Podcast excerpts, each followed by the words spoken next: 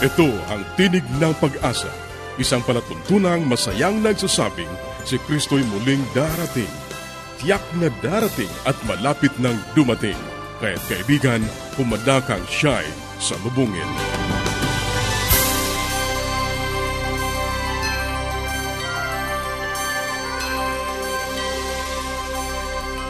Ang programang ito ay inihahatid ng Adventist World Radio.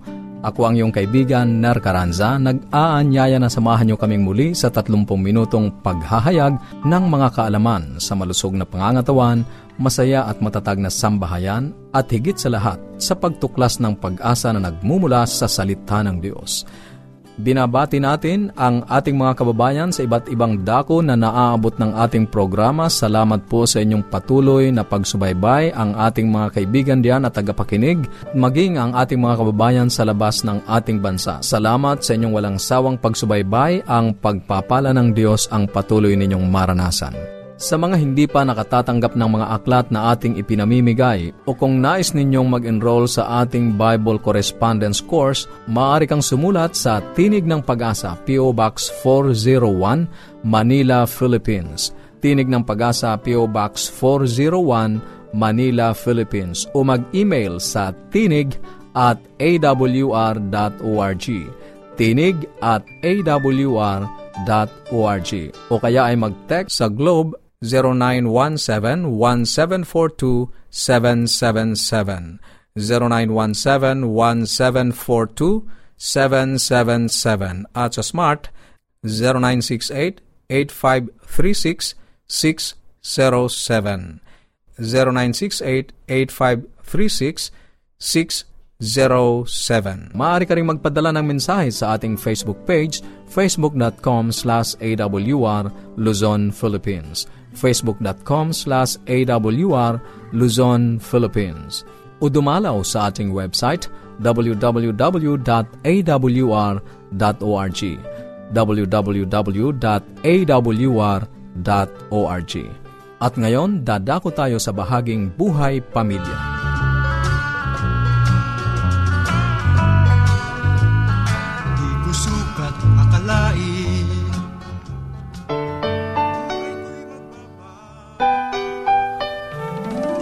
Tayong mga Pinoy, mataas ang pagpapahalaga sa pamilya. Walang hindi gagawin. Lahat kakayanin. Kahit buhay, itataya natin. Kahit anong hirap, kahit anong bigat. Wala yan, basta't para sa pamilya. Isang napakagandang panahon ang ipinapaubod ko po sa inyong lahat, mga minamahal naming kaibigan, mga tagapakinig, kung saan man kayo naroon, naway pagpalain tayo ng Panginoon. Ang buhay pamilya ay patuloy na tumatalakay ng mga tema na alam po naming makakatulong para umunlad at maging maganda ang relasyon sa inyong mga tahanan. At heto nga, tinatalakay natin ang tungkol sa emotional development ng isang bata o ng isang kabataan o naging isang matured na tao na. Kagaya nga ng sinabi ko sa inyo, kung paano ang anger ay kinakailangan i-acknowledge, ang worry i-acknowledge, ang loneliness i-acknowledge, alam niyo, meron pang isang emotion na kinakailangan natin acknowledge. Minsan, hindi natin to napapansin, pero alam niyo, importante naman palang bigyan natin to na importansya. Yung tinatawag nating happiness. Ayan. Kayo ho ba'y masaya ngayon? Kamusta na ho kayo? Kaya nga, pag masaya ang inyong anak at sinabi sa inyo na inyong anak, Daddy, Mami, masaya po ako. Hmm, lahi ka naman ganyan eh. Ang mas maganda ho niyan kung masaya ang ating mga anak, ay, masaya ako sa iyo anak. Okay, ba't ka ba masaya anak? Ano ba yung dahilan kung bakit naging masaya ka? Eh kasi po daddy, kaya po ako masaya kasi alam niyo sa school, ito po oh, tinanggap po na po yung grades ko at matataas po yung aking grades. At hindi lang po yan daddy. Yung pong kaibigan ko na hindi po ako pinapansin, ngayon po nagpapansin na, na kami. Kaya po ako masaya. Anak, napakaganda na naranasan mo ang tinatawag nating kasiyahan. Ano? Importante na ikaw ay maging masaya. At siyempre, yan ang nais sa iyo ng Diyos na ikaw ay maging masaya. At kami bilang magulang mo, gusto na rin namin na ikaw ay maging masaya. Eh, ay, paano mo naman i-handle yung kasiyahan mo, anak? Eh, syempre po, dati gusto ko magkaroon tayo ng kahit small celebration o kahit po konting kainan lang. At syempre, ikaw bilang magulang, kung meron ka namang pwedeng ibigay, kung kaya mo na maghanda, maghanda ka. I-acknowledge mo. You try to reinforce the behavior, no? The happiness of your children, of your child. and even of your wife, no, kung sakaling masaya siya. Kasi happiness is a very important ingredient, ano, para ang buhay ng tao ay maging buo. Kagaya nga ng sinasabi ng maraming psychologists na ang mga importante sa buhay ng tao ay natawag nating accomplishment, no? Kinakailangan tao merong na-achieve, meron siya na-accomplish. Kasi pag ang tao ay panay failures, ang tao panay disappointments, ang tao panay frustrations, minsan nawala na siya ng respeto sa kanyang sarili. Kaya importante na ang tao meron siyang achievement, meron siyang accomplishment. Kaya kahit maliit pa yan, kung meron ka malilit na bata, 2 years old, 3 years old, huwag mo siya bibigyan ng mabigat na trabaho. Kasi kung 4 years old yan, pag bubunutin mo ng bahay, tapos hindi siya nakabunot, mabibigo yan. Bigyan mo siya ng mga simple task no, sa bahay para maranasan niya ang accomplishment o yung salitang achievement. At sa paaralan naman kayong mga teachers, minsan naman eh kinder o grade 1 lang yung inyong mga estudyante, eh, ginagawa niyong grade 6 sa bibigat ng inyong mga problem solving. At minsan ito ay nagiging pabigat hindi maramdaman ng bata yung sense of accomplishment niya, yung sense of achievement niya. Kaya kinakailangan tingnan natin kung ready na ang mga anak natin o ready na ang mga estudyante natin sa ganyang uri ng curriculum o curricula, sabihin natin, o subheto para naman maranasan nila ang tinatawag nating accomplishment. At syempre, pag may accomplishment na isang tao, masaya syempre na merong maranasan ng tao ang tinatawag nating happiness. Ayan. Kasi sabi nga ng mga psychologists, lalo si Elizabeth Harlock, ang happiness, achievement, saka love, saka work, mga importante sangkap ng buhay yan. Kaya pag masayang isang tao, you reinforce that behavior. If he is happy, that let them be happy. Okay? Huwag mo na siyang pipilitin na maging malungkot pa sa kasiyahang naramdaman niya. Kaya kayo mga magulang, no? Minsan, masayang masaya ang mga anak natin na nanonood ng TV at sabihin pa natin, KJ naman yan eh Okay, liit-liit na bagay, tatawanan pa o maging masaya pa. Hindi, no? I-acknowledge lang yung kanilang feelings na ganon. Kung nagtawanan sila, then let them laugh, no? Kung ikaw nagtuturo, bigla napatawa ang mga estudyante mo kasi nagkwento ka ng masaya, then let them laugh and let them be happy. Minsan pinipigilan natin, umiiral pa rin yung ating pagiging critical parent o critical teacher. Napaka-importante, napakaganda maging lenient tayo o flexible tayo sa mga ganong bagay. Kasi, alam niyo minsan, ang bigat-bigat na ng problema ng mga tao. At syempre, minsan, mga tao gumagawa ng maraming paraan. Mapatawa lang sila. Minsan nga, nag-hire pa sila ng komedyante, ng mga comedians. Minsan, mga magicians, gagawa ng iba't ibang uri ng mga salamangkero. Mapasaya ka lang, mapatawa ka lang. Eh, ito nga, tumatawa na siya sa simpleng bagay. So, ibigay mo sa kanya yan.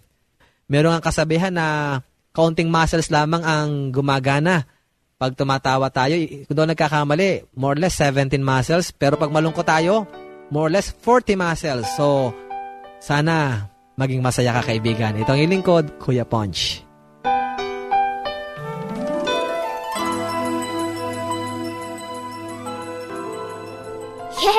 Dad and Mom are coming. I wish my parents will come too. The best way to spend time? It's with family. Adventists care. Patuloy kang nakikinig sa Tinig ng Pag-asa. Kung mayroon ka mga katanungan o anuman ang nais mong iparating sa amin o kung nais mong magkaroon ng libreng aklat na aming ipinamimigay, sumulat ka lamang sa Tinig ng Pag-asa, P.O. Box 401, Manila, Philippines. Tinig ng Pag-asa, P.O. Box 401, Manila, Philippines. O mag-email sa tinig at awr.org. Tinig at awr.org. Maaari ka rin mag-text sa Globe 0917-1742-777. 0917-1742-777. At sa Smart 0968-8536-607. 0968-8536-607. Susunod, ang gabay sa kalusugan.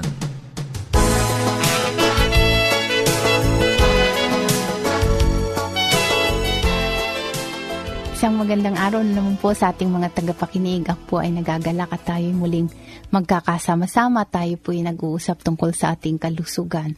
At alam niyo po ba, nasabi ko nga nung isang araw na ako'y nagugulantang at nagugulat sa ating katawan. Kagaya ng sinabi ni uh, King David sa Psalms 139 na sabi niya, I am fearfully and wonderfully made sapagkat nakikita ko po sa ating pinag-uusapan ng ating bato ay napaka halagang parte ng ating katawan na nagsasala at nag-aalis. Pinipili niya ang mga useful and not useful uh, products of our body at million-million po yan na filtering uh, system sa ating bato at sinasala nga po niya. At yun nga, kung magkakaroon ng problema ay nagkakasakit po ito. Kaya kailangan ingatan po natin dahil ito po ay napaka halagang parte ng ating katawan. Ano? At ang huli po natin pinag-usapan, ang ihe pagkagaling po sa bato ay dumadaan sa ureters or mga small tubes going to the bladder. At ang bladder po ay ang pantog. Yan naman po ang nag-iimbak ng ihe hanggang mapuno na siya at para tayo pupunta na sa banyo at iihi na, no? Para hindi po tuloy-tuloy ang pag-ihi. No? Kaya every 6 hours, maaring yan po ang normal na pag-ihi. Depende po sa klima. At uh, pagkatapos po sa bladder, naiipon nga po yan. Pag puno na, ito ay atin ang ilalabas. At ang dadaanan po niya na urethra naman po ang tawag. So ito ang small tube connecting the bladder, ang pantog, patungo sa labasan na ng ihi. At alam po ninyo, syempre ang anatomy, no, ang pagkakagawa sa kababaihan, ito ay maikli lamang dahil ang pantog ay malapit na sa labasan ng ihi, sa kanyang external genitalia, no? Sa labas, no? At ang mga lalaki naman ay medyo mahaba pa ang kanyang urethra dahil ito ay nakadugtong sa kanyang penis, kaya po medyo mahaba, no? At yan po ang kaibahan. Ngunit pareho din po yan, nagdadala lang ng ihe patungo sa labas. Ngayon, ano naman po ang mga sakit, no? Iisa-isahin po natin yung pinaka-importanting sakit na nararanas ng bato para maiwasan po natin. Ang unang-una pong pinakakaraniwan ay ang urinary tract infection. Ibig sabihin po, na-infection ang daanan ng ihe. At al karaniwan po niyan ay masasabi ko po nahahatiin yan sa dalawa, yung lower at yung upper urinary tract. Ibig sabihin kung bandang ibaba no, mula pantog pababa ang na-infection, then yan po ang lower urinary tract. Kesa kung upper urinary tract ay bato na po ang na-infection at medyo mas malala na po yan dahil alam niyo ang ating ihian ay ang malapit po ang ureter, ang pantog sa labasan ng ating ihi. Ngunit kung ito ay umakyat na sa bato ay either nanggaling na po niya ng infeksyon sa ating dugo or umakyat na at ibig sabihin malala. So kung ito po ay lower urinary tract, usually po ang karaniwang nararamdaman ay ano, nahihirapan, masakit no, ang pag-ihi. Kaya po ang karaniwan ay tinatawag na binabalisaw-saw. Ibig sabihin parang merong urge umihi ngunit walang lumalabas. Ang ibig sabihin po niyan, yung pantog ay nai-inflame or namamaga. So parang ang pakiramdam ng pantog, sabi ko nga kan, nung nagdaang araw na ang pantog natin ay may mga nerve connection, ano, merong nerve ending siya na nagsasabi sa ating brain na puno na. At pag puno na yan, kailangan eh, pumunta ng banyo at i-empty para umihi.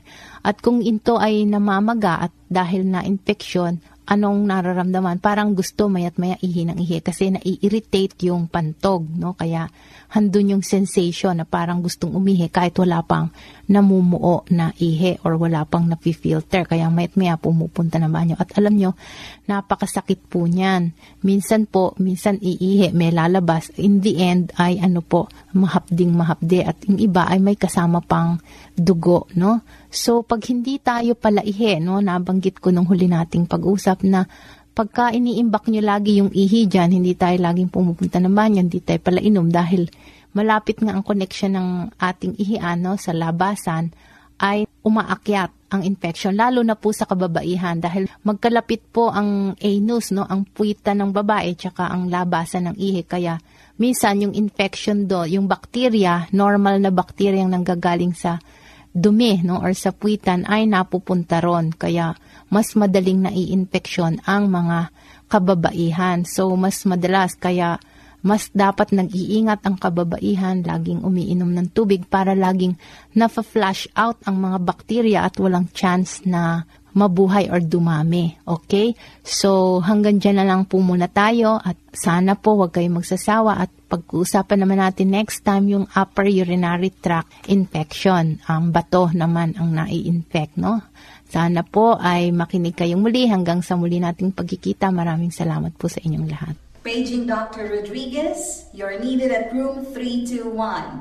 Dr. Rodriguez, Mrs. Martinez, room 321, please. Kailangan na po nating i-dialysis ang asawa ninyo. New outlook and a healthy lifestyle makes a big difference.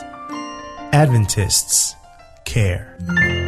Ang inyong napakinggan ay ang bahaging gabay sa kalusugan at bago tayo dumako sa pag-aaral ng Biblia, muli ka naming inaanyayahan kaibigan na makipag-ugnayan sa amin. Anuman ang nais mong iparating, maaari kang mag-email sa tinig at awr.org. Tinig at awr.org o kaya ay mag-text sa Globe 0917-1742-777. 0917-1742-777 at sa Smart 0968-8536-607 0968-8536-607 O kaya ay magpadala ka ng mensahe sa ating Facebook page facebook.com slash awr Luzon, Philippines facebook.com slash awr Luzon, Philippines Dadako na tayo sa pag-aaral ng Biblia. Kumusta ka kaibigan? Muli narito ang iyong kaibigan sa Himpapawid, Pastor Romeo Mangiliman. Tunay na ang Diyos ay napakabuti sa ating kaibigan. Kaya si Haring David nung nakitang kabutihan ng Diyos, ang wika niya, Bless the Lord, O my soul. Kaibigan, tayo ay mag-aaral ng salita ng Diyos at ang ating paksang tatalakayin ay ang salaysay, ika-35. Ang wika sa atin sa English ay ganito, Forgiveness is free, but it is not cheap. It cost the life of God's dear Son.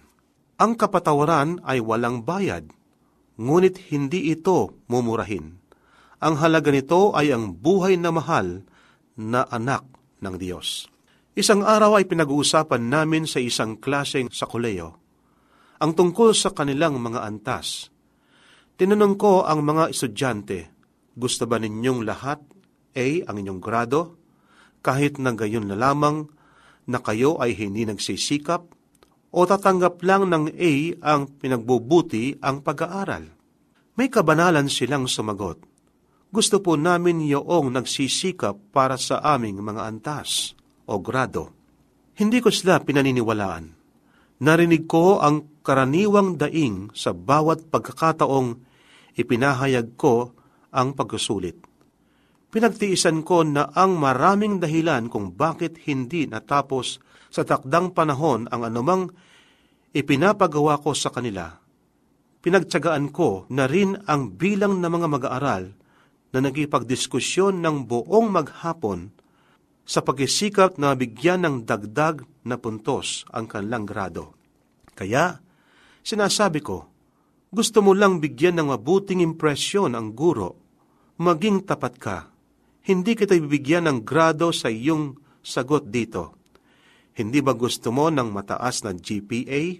Hindi ba mabuting balita kung ang bawat isa sa klasing ito ay magkaroon ng siguradong mataas na grado?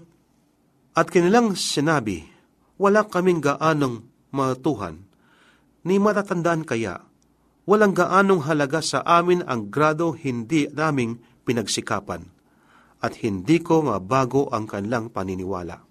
Sumasang-ayon ba kayo sa mga mag-aaral na ito? Ano ba ang nagbibigay ng halaga sa isang bagay para sa iyo? Ang tanggapin ito ng isang kalaob o gumawa para tanggapin ito? Kung ang may-ari ng lupang iyong kinaupahan ay pinagbabayad ka ng tubig, ito ba ay nangahulugan na magiging maingat ka sa paggamit ng tubig o lalo kang maging bulagsak? Lalo ka bang maging maingat sa paggamit ng mga kagamitan sa pagsulat ng iyong kumpanya kaysa paggamit mo ng iyong sarili sa tahanan?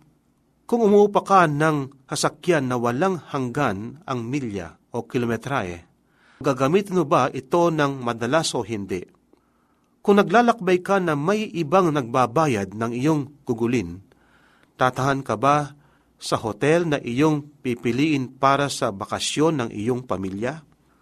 Kung totoo na ang mga tao ay lalong pinahalagaan ang mga bagay na kanilang pinaghirapan upang makamtan, bakit hindi naglagay ang Diyos ng isang sistema ng kaligtasan sa magitan ng sariling gawa? paano nating lubos na pahalagaan ang kapatawaran o pagsisisi at sa wakas ay langit kung ito ay isa lamang kalaob. Sinasabi ng Roma 6.23, Ang kalaob ng Diyos ay buhay na walang hanggan sa amagitan ni Kristo Jesus na ating tagapagligtas. Ganito rin ang sinasabi sa Gawa, Kapitulo 5, versikulo 31 siya itinaas ng Diyos sa kanyang kanang kamay bilang prinsipe at tagapagligtas upang bigyan ng Israel ng pagkakataong magsisi at ng kapatawaran ng mga kasalanan. Kaya ang kapatawaran at pagkapawalang sala at kaligtasan ay mga kaloob, hindi anumang bagay na karapat-dapat na sumaatin. Kung gayon, tunay nating hindi binibigyan ng halaga ang mga ito.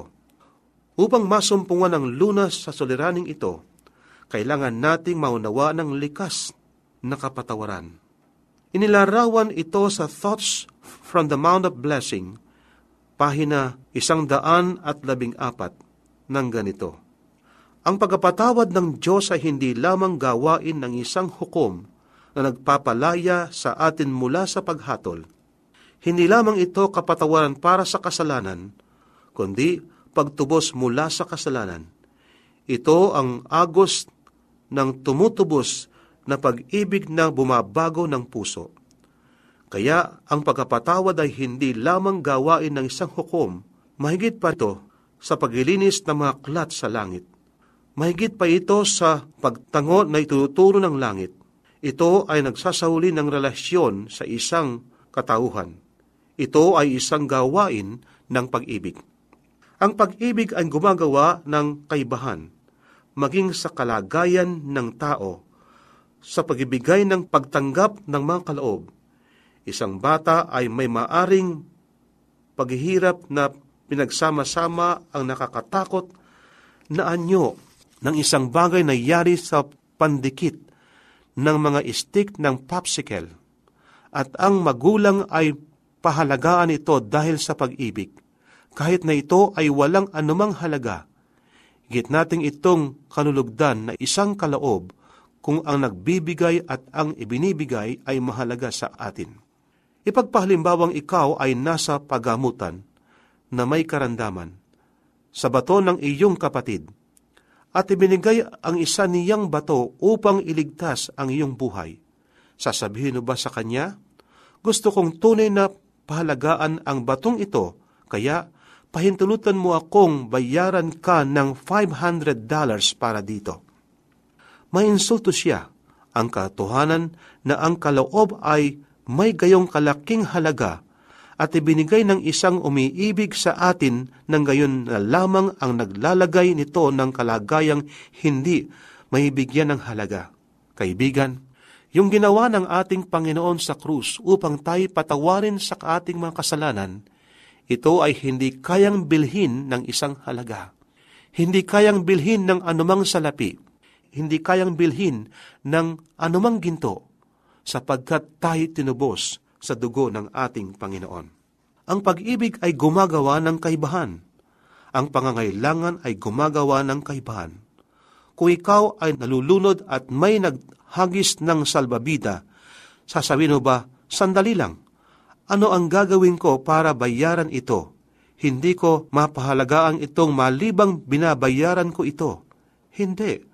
Ang iyong pangangailangan ang pipigil sa ganitong uri ng pag-iisip. Bakit hindi mo murahin ang kapatawaran? Bagaman ito ay walang bayad. Dahil sa ating mahigpit na pangangailangan, dahil sa pagkaunawa kung gaano ang naging halaga nito upang mailagay ng langit sa atin ang ganitong uri ng kaloob. dahil sa pagkakilala sa pag-ibig na nasa likod ng kalaob, ng malalim na pagnasa ng puso ng Ama para sa pakikipagkasundo sa kanyang mga anak, sa pangangailangan tulad ng sa atin, at pag-ibig na tulad ng sa kanya, tanging isang kalaob lamang ang makakatugon. Kaibigan, bagamat ang pagkapatawad ay hindi kayang bayaran ng sino man ito ay walang bayad. Pinagkakaloob ng ating Diyos sa atin ng walang bayad. Ang kailangan lang ating tanggapin ang pagkapatawad ng ating Diyos. Binayaran ng ating Panginoon ang ating pagkakautang doon sa krus ng Kalbaryo. At sa ating pagtanggap sa ating Panginoon, sa Panginoon na nabayubay sa krus ng Kalbaryo, yung ating nagawang mga kasalanan at magagawa pang mga kasalanan ay kayang bayaran ng Diyos ang ating pagkakautang. Pagka ating nakilala kaibigan ang pag-ibig ng Diyos, ang ginawa para sa atin, tayo ay lalong ibig sa ating Panginoon sapagkat siya ay napakabuti sa atin. Kaibigan, napakabuti ng Diyos sa iyo. Ang kailangan lang, ikaw ay lumapit sa Kanya at sa iyong paglapit, ikaw ay kanyang tatanggapin. Tayo manalangin. Mapagpala at dakila po naming Diyos, napakabuti po ninyo sa inyong mga anak. Handa kayong tanggapin kami na inyong mga anak, para bagang kami ay hindi nagkasala, sapagkat ang inyong katwiran ay pinagkakalob sa amin. Salamat po, O Diyos, sa inyong pagtugon sa aming panalangin, sa pangalan po ng aming Panginoong Hesus. Amen. Maraming salamat sa iyong pakikinig. Kung mayroon kang mga katanungan o anuman ang nais mong iparating sa amin, maaari kang makipag-ugnayan sa pamamagitan ng panulat. Sumulat lamang sa Tinig ng Pag-asa, P.O. Box 401, Manila, Philippines. Tinig ng Pag-asa, P.O. Box 401, Manila, Philippines. Maaari ka rin mag-email sa tinig at awr.org. Tinig at awr.org o kaya ay mag-text sa Globe 0917-1742-777 0917-1742-777 at sa Smart 0968-8536-607 0968-8536-607 o magpadala ka ng mensahe sa ating Facebook page facebook.com slash awr Luzon, Philippines facebook.com slash awr Luzon, Philippines. At para sa mga hindi napakinggang programa, dumalaw lamang sa ating website www.awr.org www.awr.org Ito pong muli ang iyong kaibigan, Ner pansamantalang nagpapaalam at umaasa na muli tayong magtatagpo sa ganito pa oras at himpilan. Sa Roma 15.13, pagpalain kanawa ng Diyos ng pag-asa, ng buong kagalakan at kapayapaan.